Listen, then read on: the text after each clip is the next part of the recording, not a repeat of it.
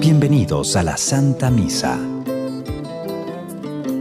Cuando sientas como hombre que tienes que estar con tu mujer, no la dejes.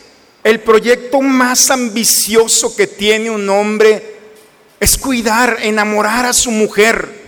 Hoy este mundo te va a ofrecer muchas cosas, pero al final es el capítulo 3 del Génesis. ¿Cuántos se dan topes en la cabeza por haberse llevado una mirada que no era la de su mujer? Y ahora no hay nada que hacer. Sí, eso dice el demonio, pero el Señor nunca dice eso. Aun cuando te has equivocado, el amor puede sanar las heridas. Y por eso la primera instancia no es un abogado, un psiquiatra o un terapeuta o menos mal. La primera instancia cuando ha habido dolor, cuando hay sufrimiento, cuando ha habido traición, es el amor, es Dios. No es un consejo de un amigo porque te va a decir, déjala que la estás aguantando. Los peores consejos, y no digo que siempre, pero muchas veces son de los amigos o de las amigas. Muy buenas tardes. El Señor Hoy nos habla de la pareja humana, del matrimonio y de la familia. Si hay una experiencia humana que más se acerque a lo que es el amor de Dios, esa es la experiencia del amor de pareja. Que la participación en esta Eucaristía nos ayude a renovar nuestras alianzas de amor y de fidelidad.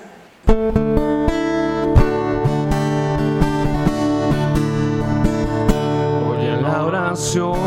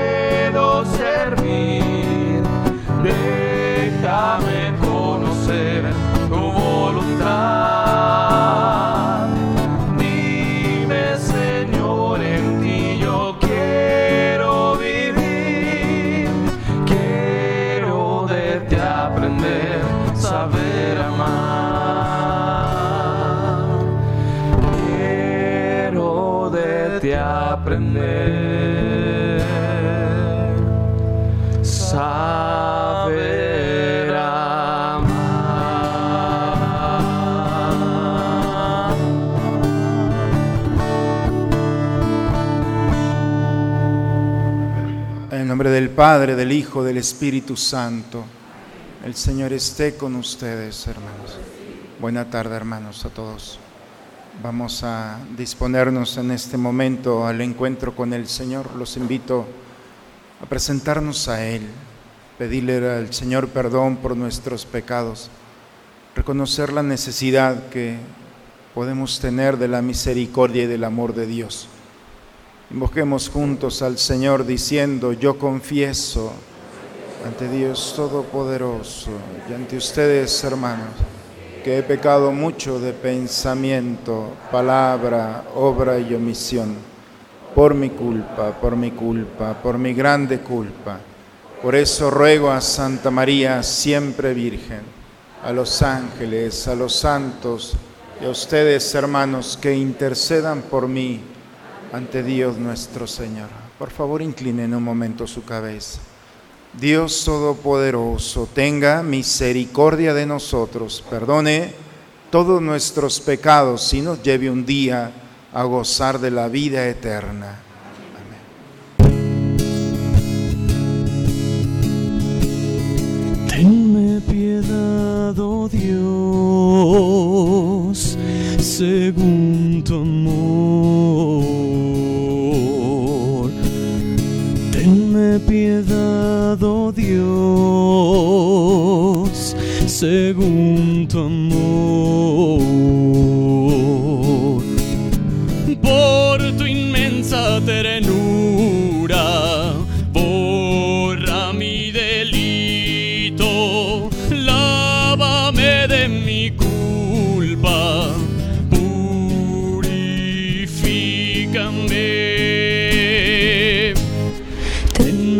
Oh Dios, según tu amor. Tenme piedad, oh Dios, según tu amor.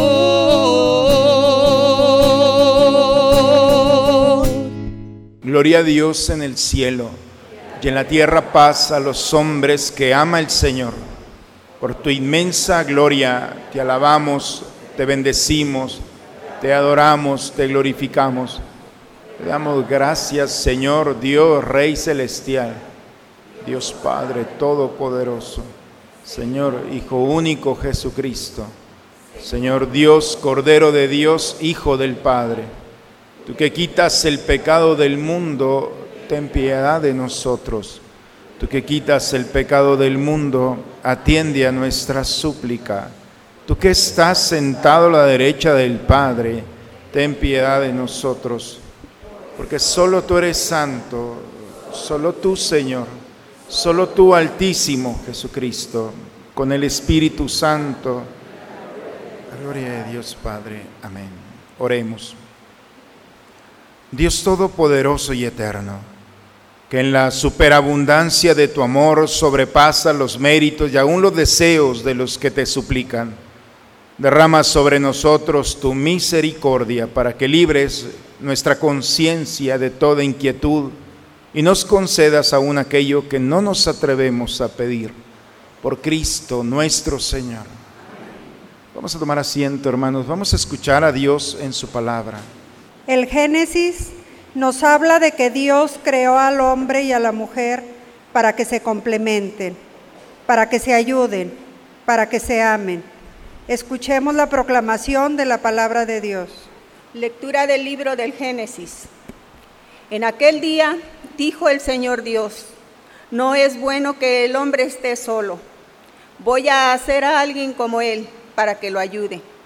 Entonces el Señor Dios formó de la tierra todas las bestias del campo y todos los pájaros del cielo y los llevó ante Adán para que les pusieran nombre y así todo ser viviente tuviera el nombre puesto por Adán.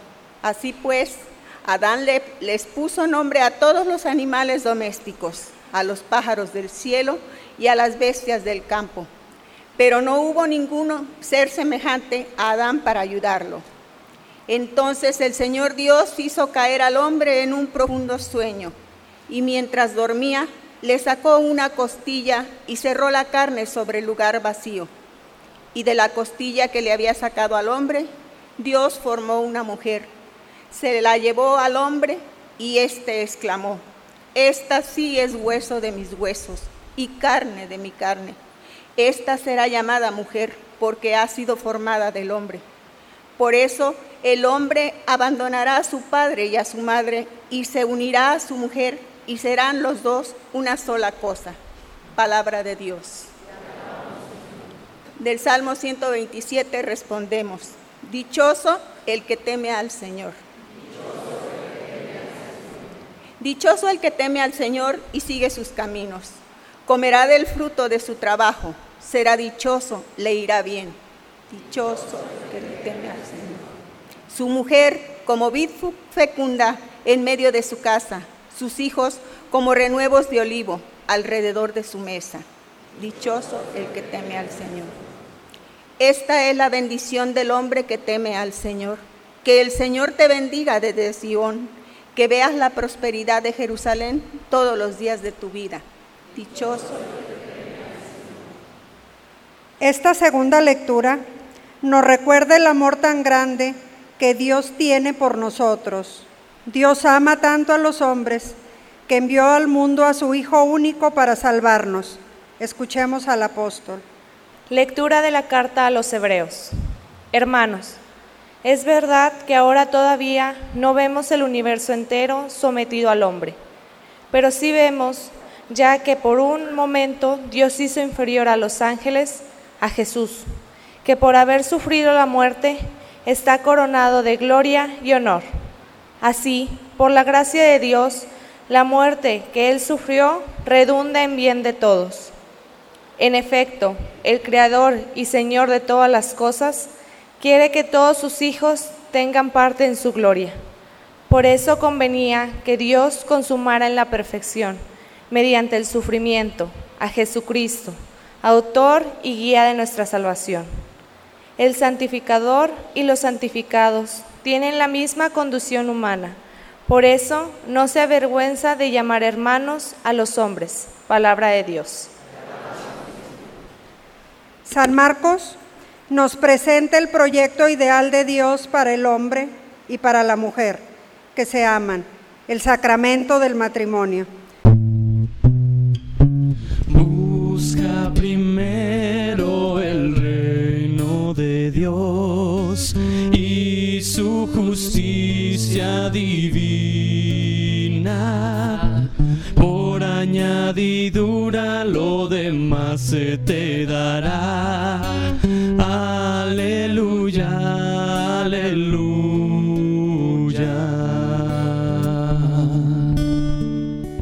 Si nos amamos los unos a los otros, Dios permanece en nosotros y su amor ha llegado en nosotros a su plenitud.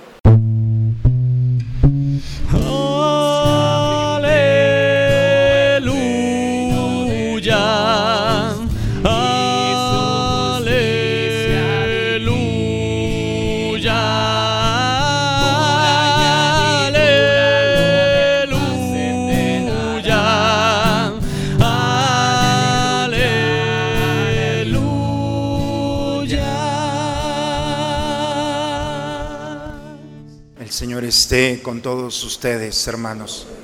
Proclamación del Santo Evangelio según San Marcos. En aquel tiempo se acercaron a Jesús unos fariseos y le preguntaron para ponerlo a prueba, ¿le es lícito a un hombre divorciarse de su esposa? Él le respondió, ¿qué les prescribió Moisés? Ellos contestaron, Moisés nos permitió el divorcio mediante la entrega de un acta de divorcio a la esposa. Jesús les dijo, Moisés prescribió esto debido a la dureza del corazón de ustedes.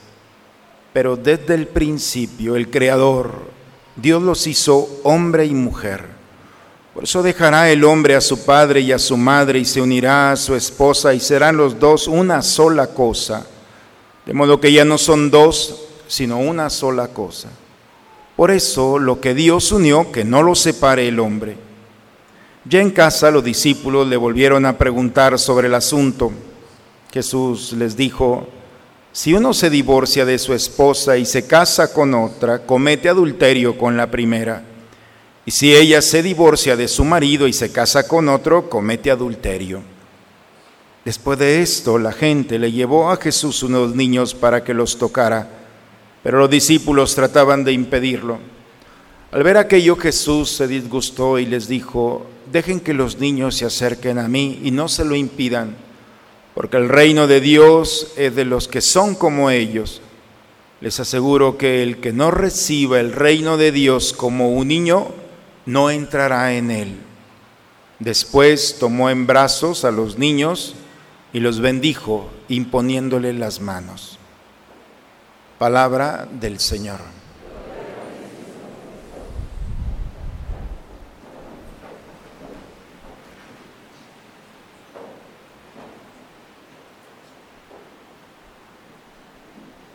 La semana pasada algunos me dijeron que me había tardado muy poco en la homilía. Eh, lo que no saben es que en esta parroquia eh, los minutos que quedan restantes se suman al siguiente domingo. Entonces, son acumulativos entonces hoy. Las lecturas del día de hoy, hermanos, son muy bonitas porque más que decirnos una cosa nueva, nos van a recordar nuestro caminar.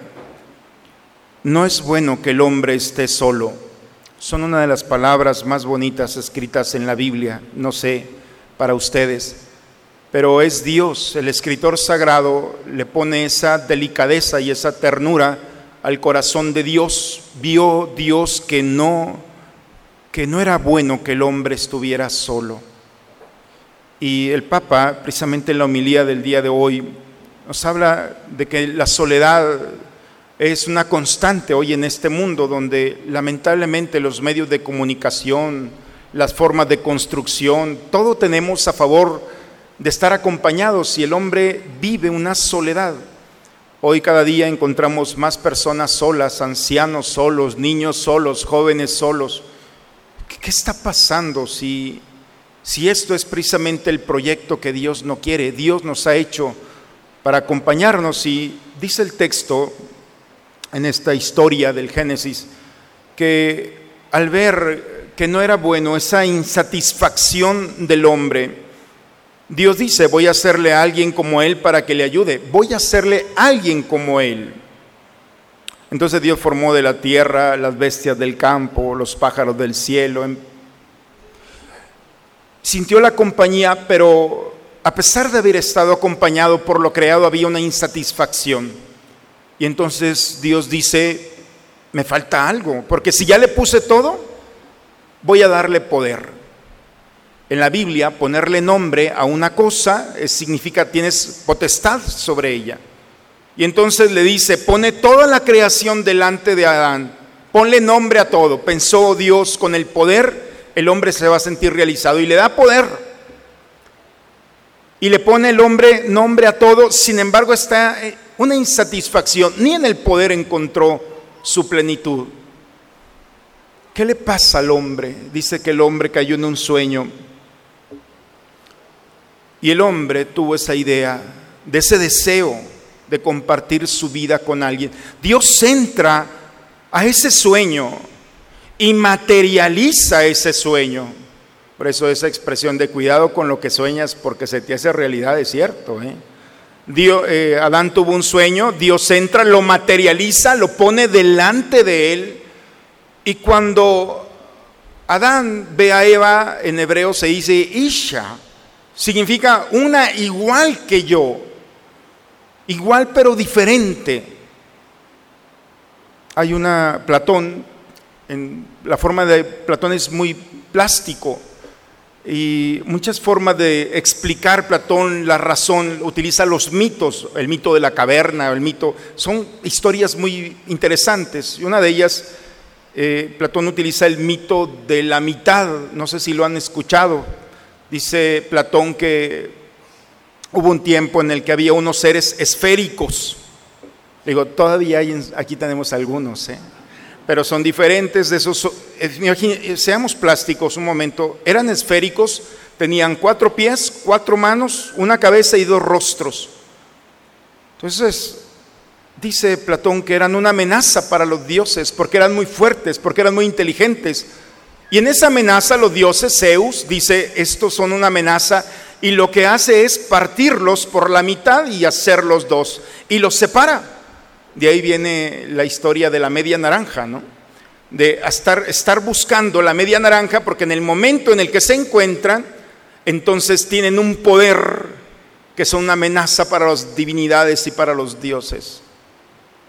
Ese poder, vaya, estamos en los griegos, esta es la mentalidad judía, pero entrando, regresando nuevo a nuestro texto, dice que cuando el hombre ve a la mujer y la mujer ve al hombre, se ven los dos. Y entonces la, expresión es, esta si es hueso de mis huesos y carne de mi carne, esta será llamada mujer porque ha sido formada del hombre. Y eso es la maravilla, hermanos. Eh, hay dos versiones de la creación, una donde dice Dios creó al hombre y a la mujer a imagen y semejanza, y esta donde primero crea al hombre y después a la mujer. Las feministas no quieren este texto, porque dicen, ¿y nosotros de dónde salimos? A ver, para empezar en este texto, para que les duela a las feministas, eh, espérense, déjenme termino, ¿eh? Dios no las creó a la mujer. En este texto, Dios no creó a la mujer, creó al hombre de la tierra y sulfó sobre él, puso el aliento. La mujer no fue creada, dice, fue formada. Entonces la mujer no es de tierra directa, es de la otra parte del hombre. Y el hombre tiene dos partes, la parte terrenal y la parte del aliento divino. La mujer sale del aliento divino, por eso en el texto latino dice de la costilla, es decir, el autor quiere decir de lo más cercano al corazón. Pero el corazón en la mentalidad hebrea significa lo divino. De Alejandro Fernández que dice mujeres divinas, ¿verdad? Alejandro lee mucho la escritura y de ahí se inspiró, yo creo. Pero la mujer es la divinidad. Por eso este texto es en favor de la mujer. La mirada de Dios que vio la soledad del hombre, esa mirada la hace partícipe a la mujer. El Creador pone su mirada en la mujer. Por eso cuando la mujer mira, ve la soledad del hombre. Y cuando la mujer mira, acaricia, fortalece, ilumina, acompaña al que está insatisfecho, al que no tiene una razón suficiente para darle plenitud a su vida. No, no sé si me explico, pero cuando el hombre y la mujer encuentran esa mirada, esa oportunidad de compartir juntos, el hombre pone en la tierra y la mujer pone la mirada, que es la divinidad de Dios. Y así como el hombre necesita ser complementado, la mujer necesita complementar. Y entre esas dos realidades, entonces es el proyecto de Dios, el compartir, la alegría, el desarrollo, la plenitud del hombre no está en dominar, no está en el tener. Ya hemos visto que puede poseer todo, pero mientras no tenga capacidad para compartir eso con alguien, entonces le va a faltar algo a alguien. El proyecto de Dios, en el, estamos en el capítulo 2, la voluntad de Dios es que encuentres a alguien con quien compartir tu vida, tu historia. Y si el matrimonio es uno de tantos, no es el único, porque también la amistad, porque también los hermanos, porque también los, la familia, estamos llamados a compartir nuestra vida de una manera plena, es el matrimonio, cuando el hombre ve a la mujer y se complementan el uno y el otro, entonces están llamados a expresar esto, una expresión de gracias Señor porque me has invitado a compartir mi vida con el otro. Nosotros le llamamos alianza, que alianza significa banquete. Cuando alguien se une sacramentalmente es una alianza. El hombre se hace alimento para la mujer y la mujer para el hombre. Y se fortalecen a través del amor, del cariño, de la compresión, de la ayuda mutua. El primer capítulo, este capítulo que hemos escuchado, hermanos, es la voluntad de Dios. No sé si queda claro. Dios quiere que cada uno de nosotros participemos en ese deseo que tiene Dios de complementarnos, de ayudarnos, de compartirnos. El capítulo 3, no, no, lo voy a, no lo voy a leer, por supuesto, eso es en casa. Pero el capítulo 3 del mismo Génesis, vean lo que hace la voluntad. ¿Cuál es la voluntad del hombre? Esta es la voluntad de Dios, que estemos juntos. Y cuando escuchamos la voluntad de Dios, el final del capítulo es, este es hueso de mi carne y sangre de mi sangre. Esta es lo que yo estaba buscando. Es la alegría. El capítulo 3, ¿cómo termina? Culpándose el uno al otro. Fue la mujer la que me engañó. Fue la serpiente quien me engañó. Fue, la serpiente ya no tuvo a quien echarle la culpa. Pero todo mundo culpado, toda una división, todo un conflicto. Vean el capítulo 3. Cuando el hombre quiere hacer su propia voluntad, siempre termina la historia culpando a los demás, siempre. Y la historia no es para culpar. Si no quiere resolver un problema, busca un culpable. Pero si quiere resolver un problema de fondo, entonces ponte en el medio y haz una autocrítica para descubrir que la causa que originó todos los efectos lamentables de dolor, de tristeza y de angustia y de todo, fue una mala decisión. Pero aún con tu mala decisión podemos hacer mucho más. Es una buena esperanza delante de Dios. El Evangelio, hermanos, el Evangelio, ¿le es lícito a un hombre divorciarse de su esposa? Nomás porque la liturgia no nos permite poner música de fondo de esa de.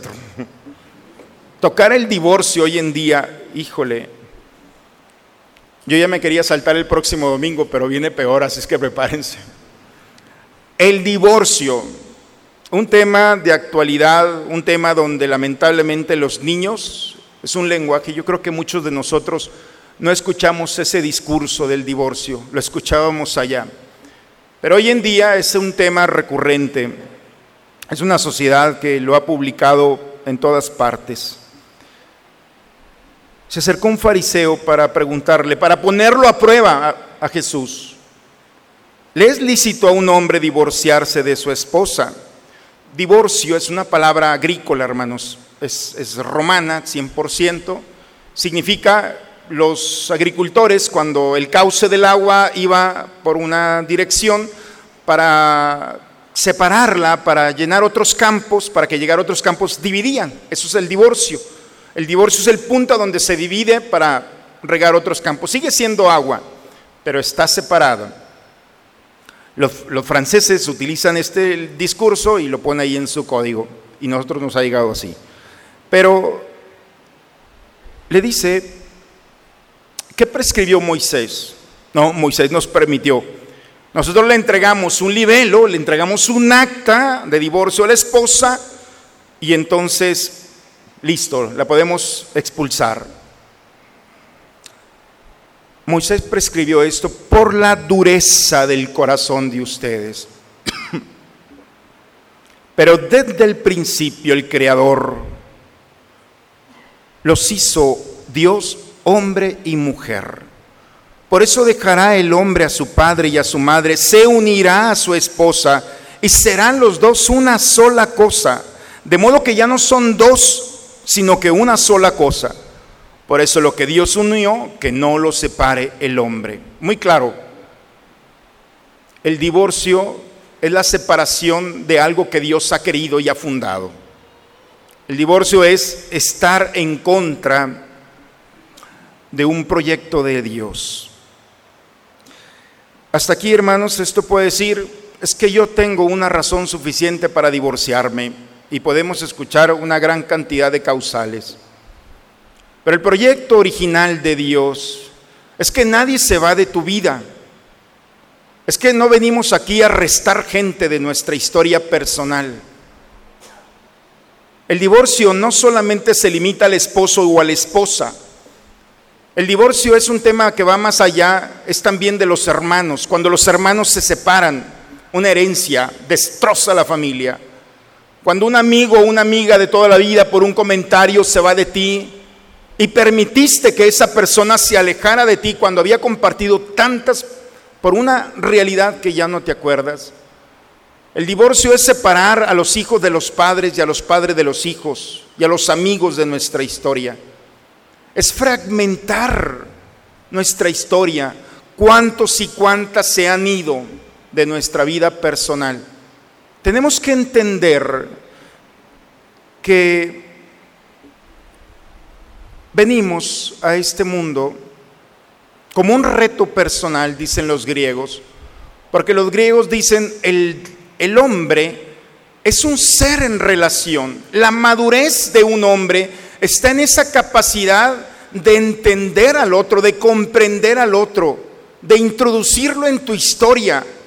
Es muy fácil sacar gente, no piensa como yo, eh, no es de la misma postura mía, no vive.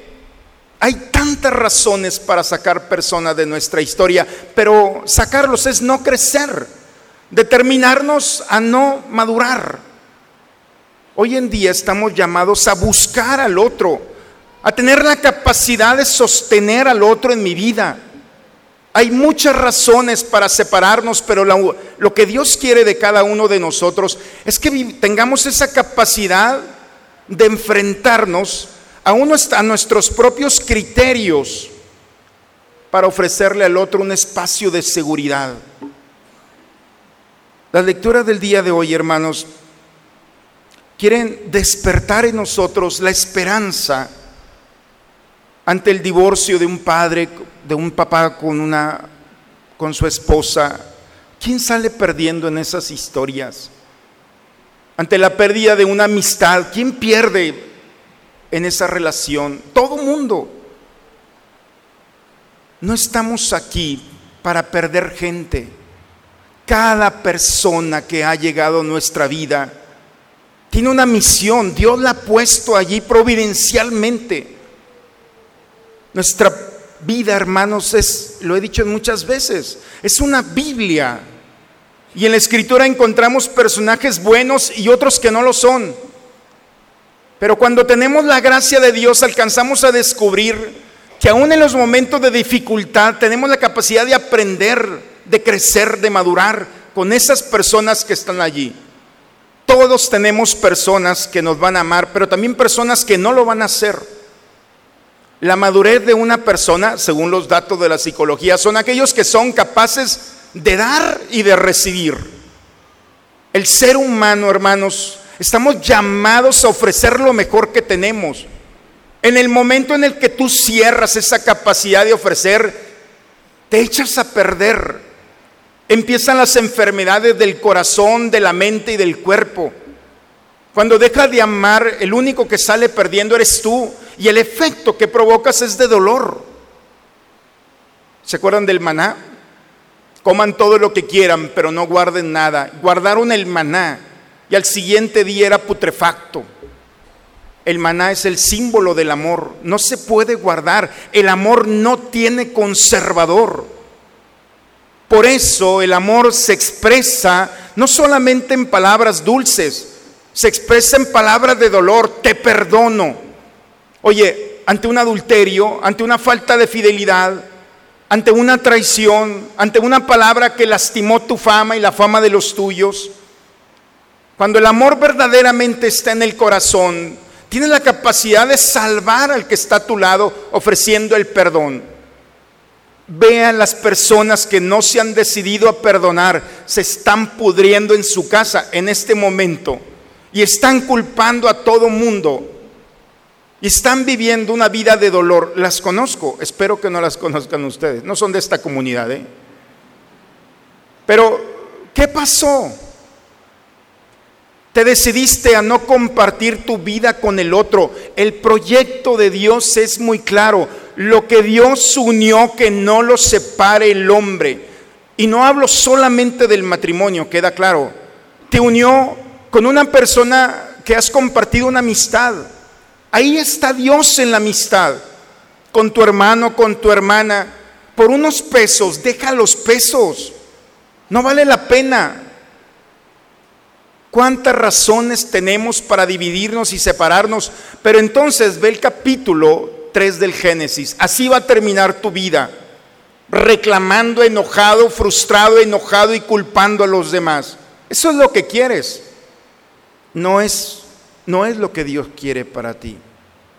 Por eso, hermanos, el tema no es solamente el matrimonio, que por excelencia tenemos que cuidarlo. Creo que eso es muy claro. Lo que Dios ha unido entre el hombre y la mujer, el hombre necesita la mirada de su esposa porque ahí te vas a complementar. Ya se van a decir, aguántele la mirada a mi esposa a ver qué tal, padre. Pues es que también así te portas, ¿eh? Pero ahí está la mirada de tu mujer. Es la mirada de Dios. Hazle caso. Cuando te dice, no salgas, no salgas. Mm. Digo, es un consejo por si lo quieren tomar.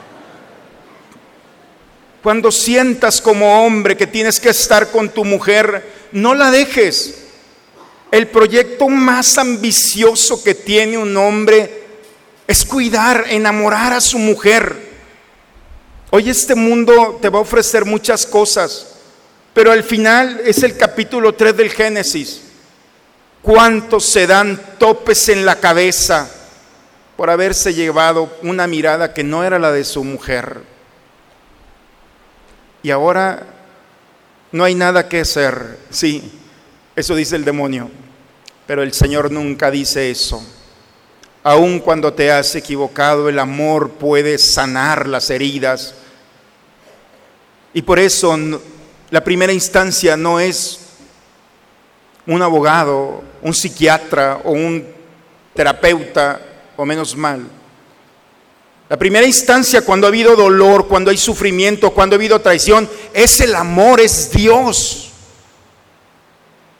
No es un consejo de un amigo porque te va a decir, déjala que la estás aguantando. Los peores consejos, y no digo que siempre, pero muchas veces son de los amigos o de las amigas. Déjalo.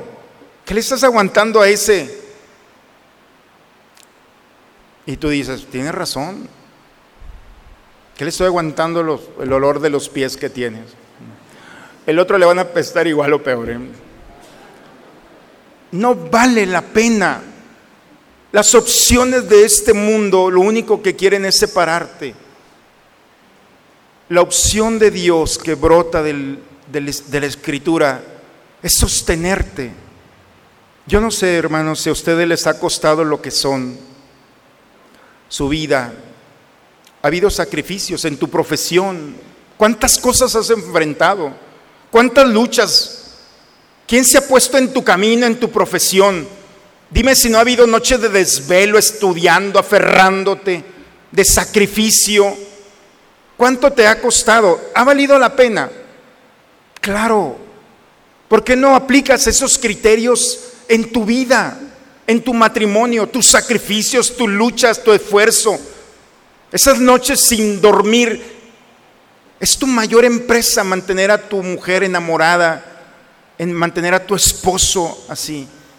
Sé que no es fácil si estás solo o sola, pero con la ayuda de Dios podrás sostenerte. Hermanos, ante un fracaso en la vida, este mundo te va a decir ya no hay nada que hacer. Pero cuando Dios toca la herida a través de su palabra y te hace sentir el dolor de decir, esto me está doliendo por lo que he hecho, cuando Dios toca, hermanos, y produce dolor, es porque es un buen médico, no te está condenando. El médico bueno toca la parte herida y presiona un poco, no para hacerte sufrir, sino para recordarte que estás sanando. Si no toca esa parte, entonces no va a haber ese diálogo de me duele aquí y le darás un diagnóstico. Ojalá que la palabra de Dios en este día nos esté invitando y te esté doliendo. Que pueda decir, alejé a mi esposo, a mi esposa. Estoy pensando en esta opción de separarme.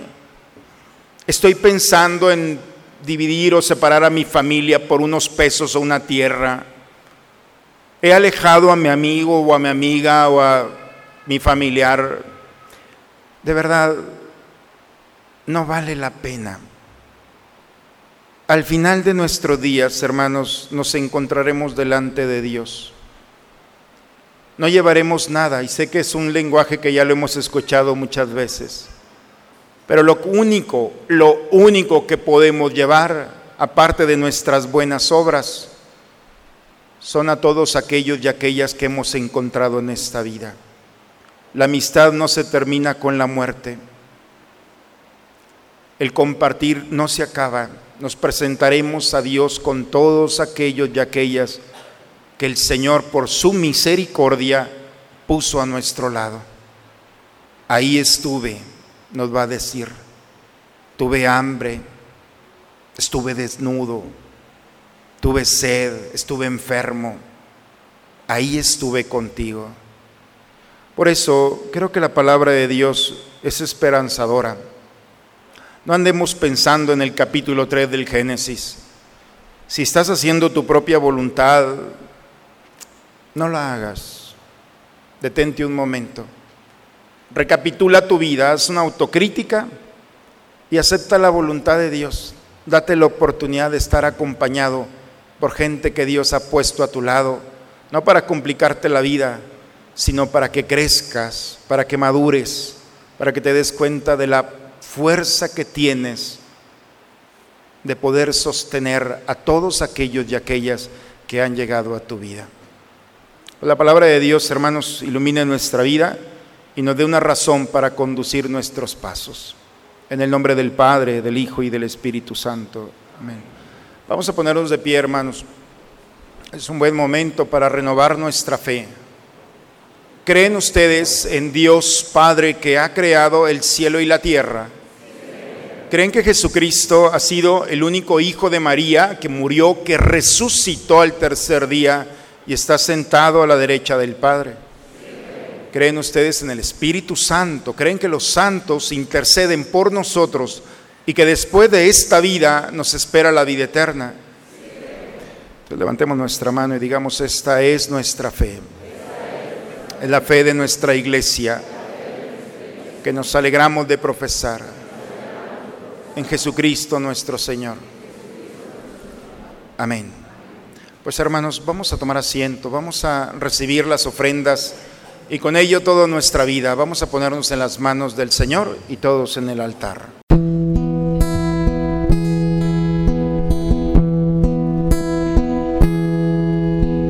Tal como soy, Señor, sin nada que ofrecer más que mi canción. Ofrezco todo a ti, tómame, Señor, tal como soy.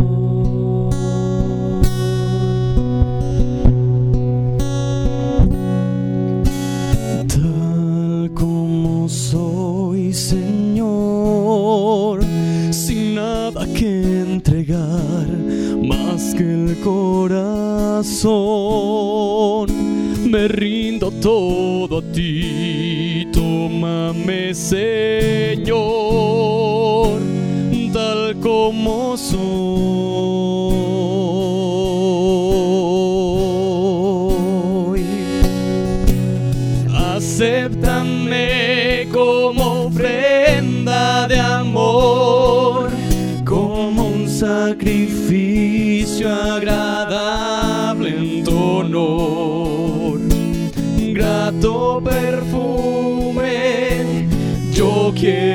Ser, Señor.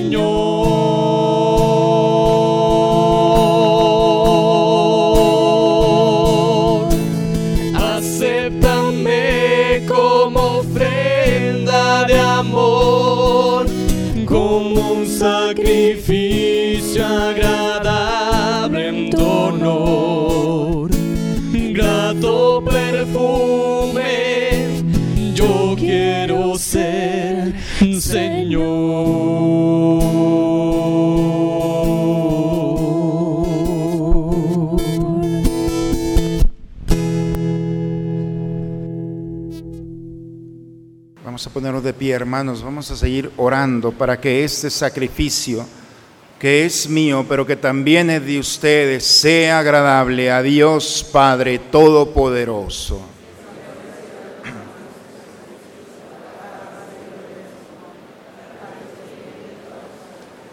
Acepta, Señor, el sacrificio que tú mismo nos mandaste ofrecer y por estos sagrados misterios que celebramos en cumplimiento de nuestro servicio, dígnate llevar a cabo en nosotros la santificación que proviene de tu redención por Cristo nuestro Señor.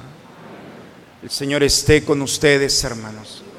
Levantemos el corazón. Demos gracias al Señor nuestro Dios. Padre, es justo darte gracias siempre de y en todo lugar, Dios Todopoderoso y Eterno, porque has creado el universo con todo cuanto contiene, determinaste el ciclo de las estaciones, creaste al hombre a tu imagen y semejanza y lo has hecho dueño de un mundo portentoso, para que en tu nombre dominara la creación entera y al contemplar la grandeza de tus obras en todo momento te alabará. Por eso, si los ángeles te cantan en el cielo, permítenos unirnos a ellos para cantar juntos el himno de tu gloria. Santo es el Señor mi Dios, digno de alabanza, a Él el poder, honor y la gloria.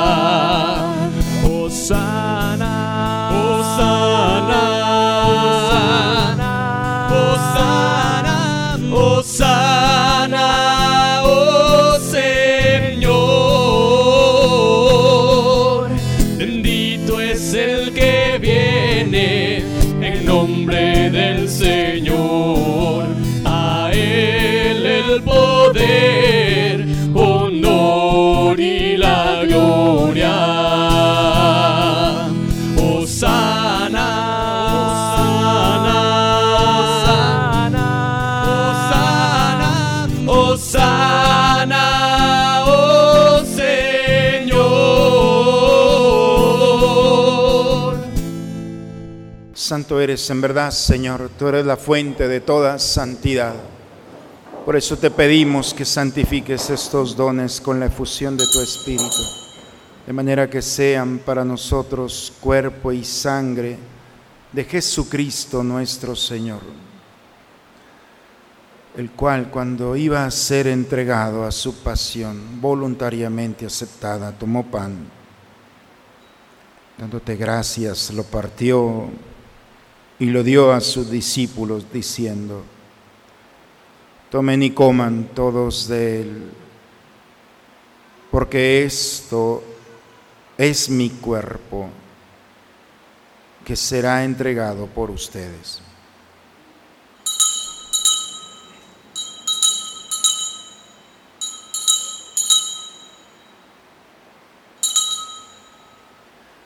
Del mismo modo, acabada la cena, tomó el cáliz, dándote gracia de nuevo, lo pasó a sus discípulos diciendo, tomen y beban todos de él, porque este es el cáliz de mi sangre, sangre de la alianza nueva y eterna, que será derramada por ustedes y por muchos para el perdón de los pecados.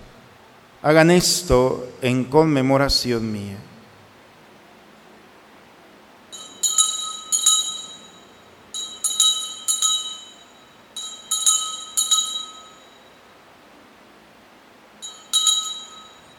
Aquí está el Señor.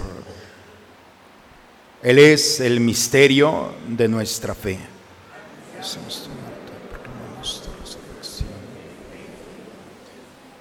Padre, hoy celebramos el memorial de la muerte y la resurrección de tu Hijo. Te ofrecemos el pan de la vida y el cáliz de la salvación. Y te damos gracias porque nos haces dignos de servirte en tu presencia. Te pedimos humildemente que el Espíritu Santo nos congregue en la unidad. Nos unimos al Papa Francisco, a nuestro obispo Raúl, a todos los pastores que cuidan de tu pueblo. Llévanos a la perfección en la práctica del amor y de la caridad. En tus manos, Padre, encomendamos el alma de nuestros seres queridos, familiares y amigos nuestros que has llamado a tu presencia. Especialmente te pedimos por el alma de Leticia Ruiz Gómez, de Óscar Cadena Cos, de Rosa Marta Sánchez de Camacho, a ellos, a ellas, Señor, que han pasado por nuestras vidas, recompénsales sus buenas obras y admítelos a contemplar la luz de tu rostro. Sé fortaleza y consuelo para estos hijos tuyos. Te pido por Roxana Hidalgo, por su familia, por el grupo de corazones rojos, Concede, Señor, a través de este movimiento la esperanza y el consuelo para nuestros enfermos. Pongo en tus manos, Señor, a todas las familias, especialmente aquellos papás que están pensando en separarse o simplemente que están pasando por un momento de crisis. Atiende nuestra súplica, Señor, y concédeles la gracia que tú sabes que necesitan. Fortalécelos en el amor nos unimos a la iglesia, al Papa, a los obispos que están reunidos en Roma, especialmente en estos días en el sínodo de la familia. Haz que brote de este encuentro una forma para conducir nuestros pasos, para que así, con María, la Virgen, Madre de Dios, los apóstoles y cuantos vivieron en tu amistad a través de todos los tiempos, merezcamos por tu Hijo Jesucristo, compartir la vida eterna y cantar tus alabanzas por Cristo, con Él y en Él. A ti, Dios Padre Omnipotente, en la unidad del Espíritu Santo, todo honor y toda gloria por los siglos de los siglos.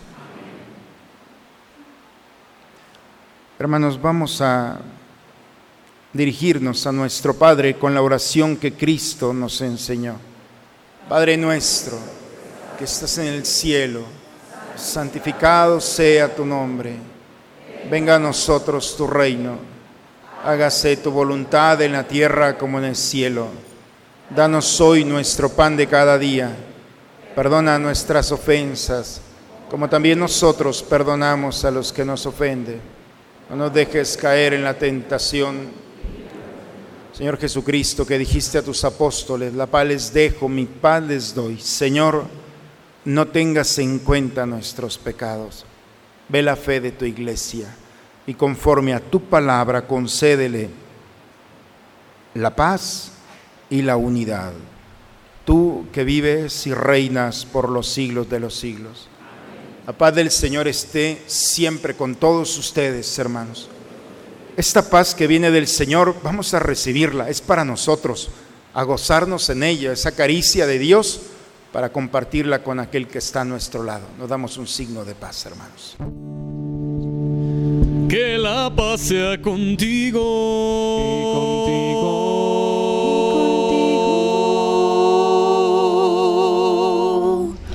Cordero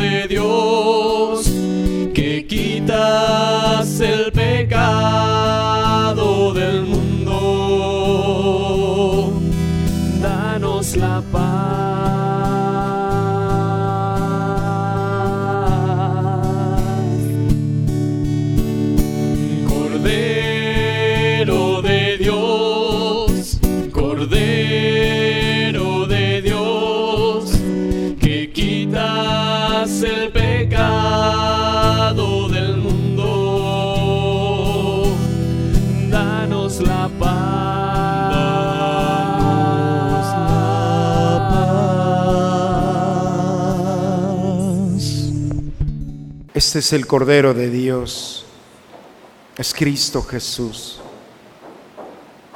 Está aquí, ha venido a quitar el pecado del mundo. Dichosos nosotros los invitados a la cena del Señor.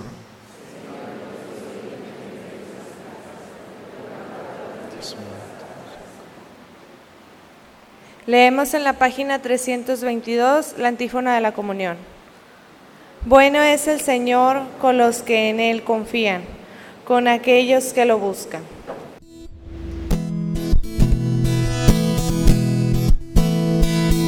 Abre mis ojos, oh Cristo. Abre mis ojos, Señor. Yo quiero verte.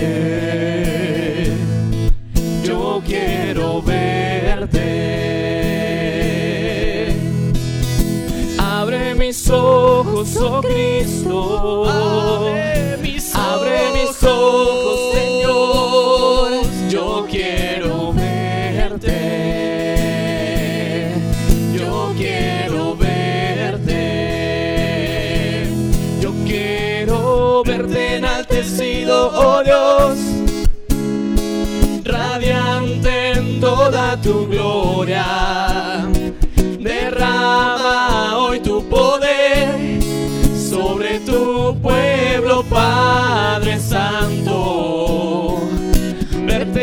enaltecido, oh Dios, radiante en toda tu gloria. Derrama hoy tu poder sobre tu pueblo, Padre Santo. Abre mis ojos, oh Cristo. Eres abre mis ojos, Señor. Yo quiero Santo, verte. santo, santo, Yo quiero verte.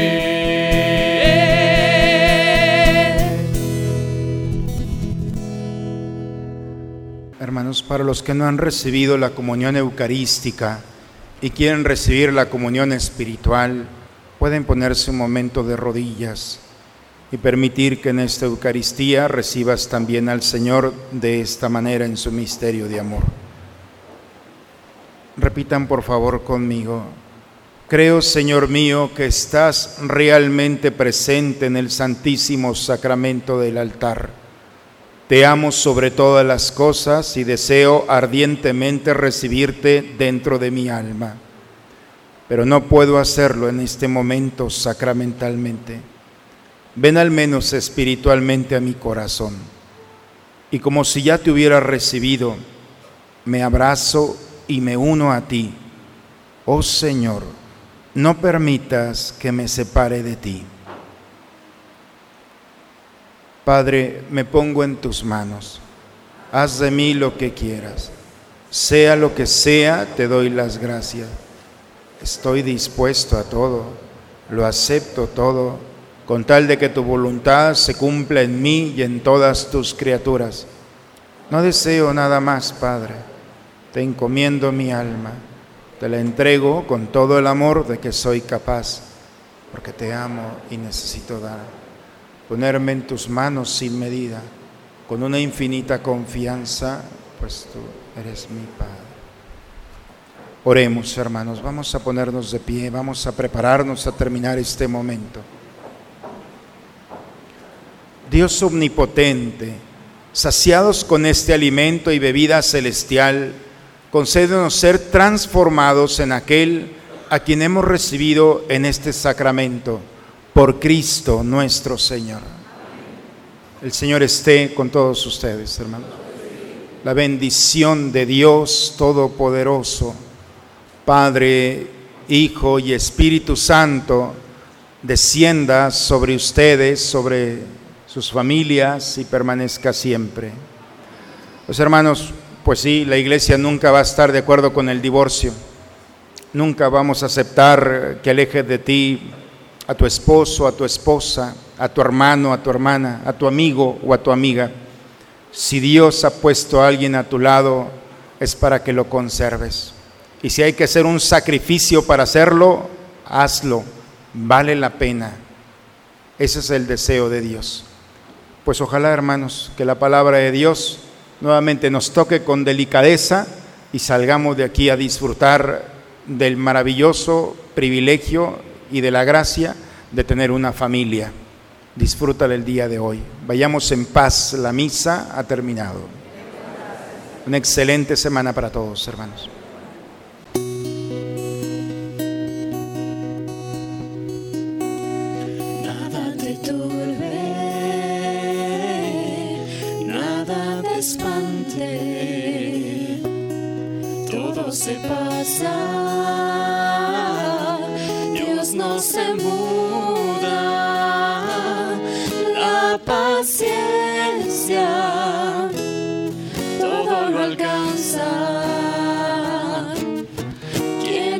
Quien a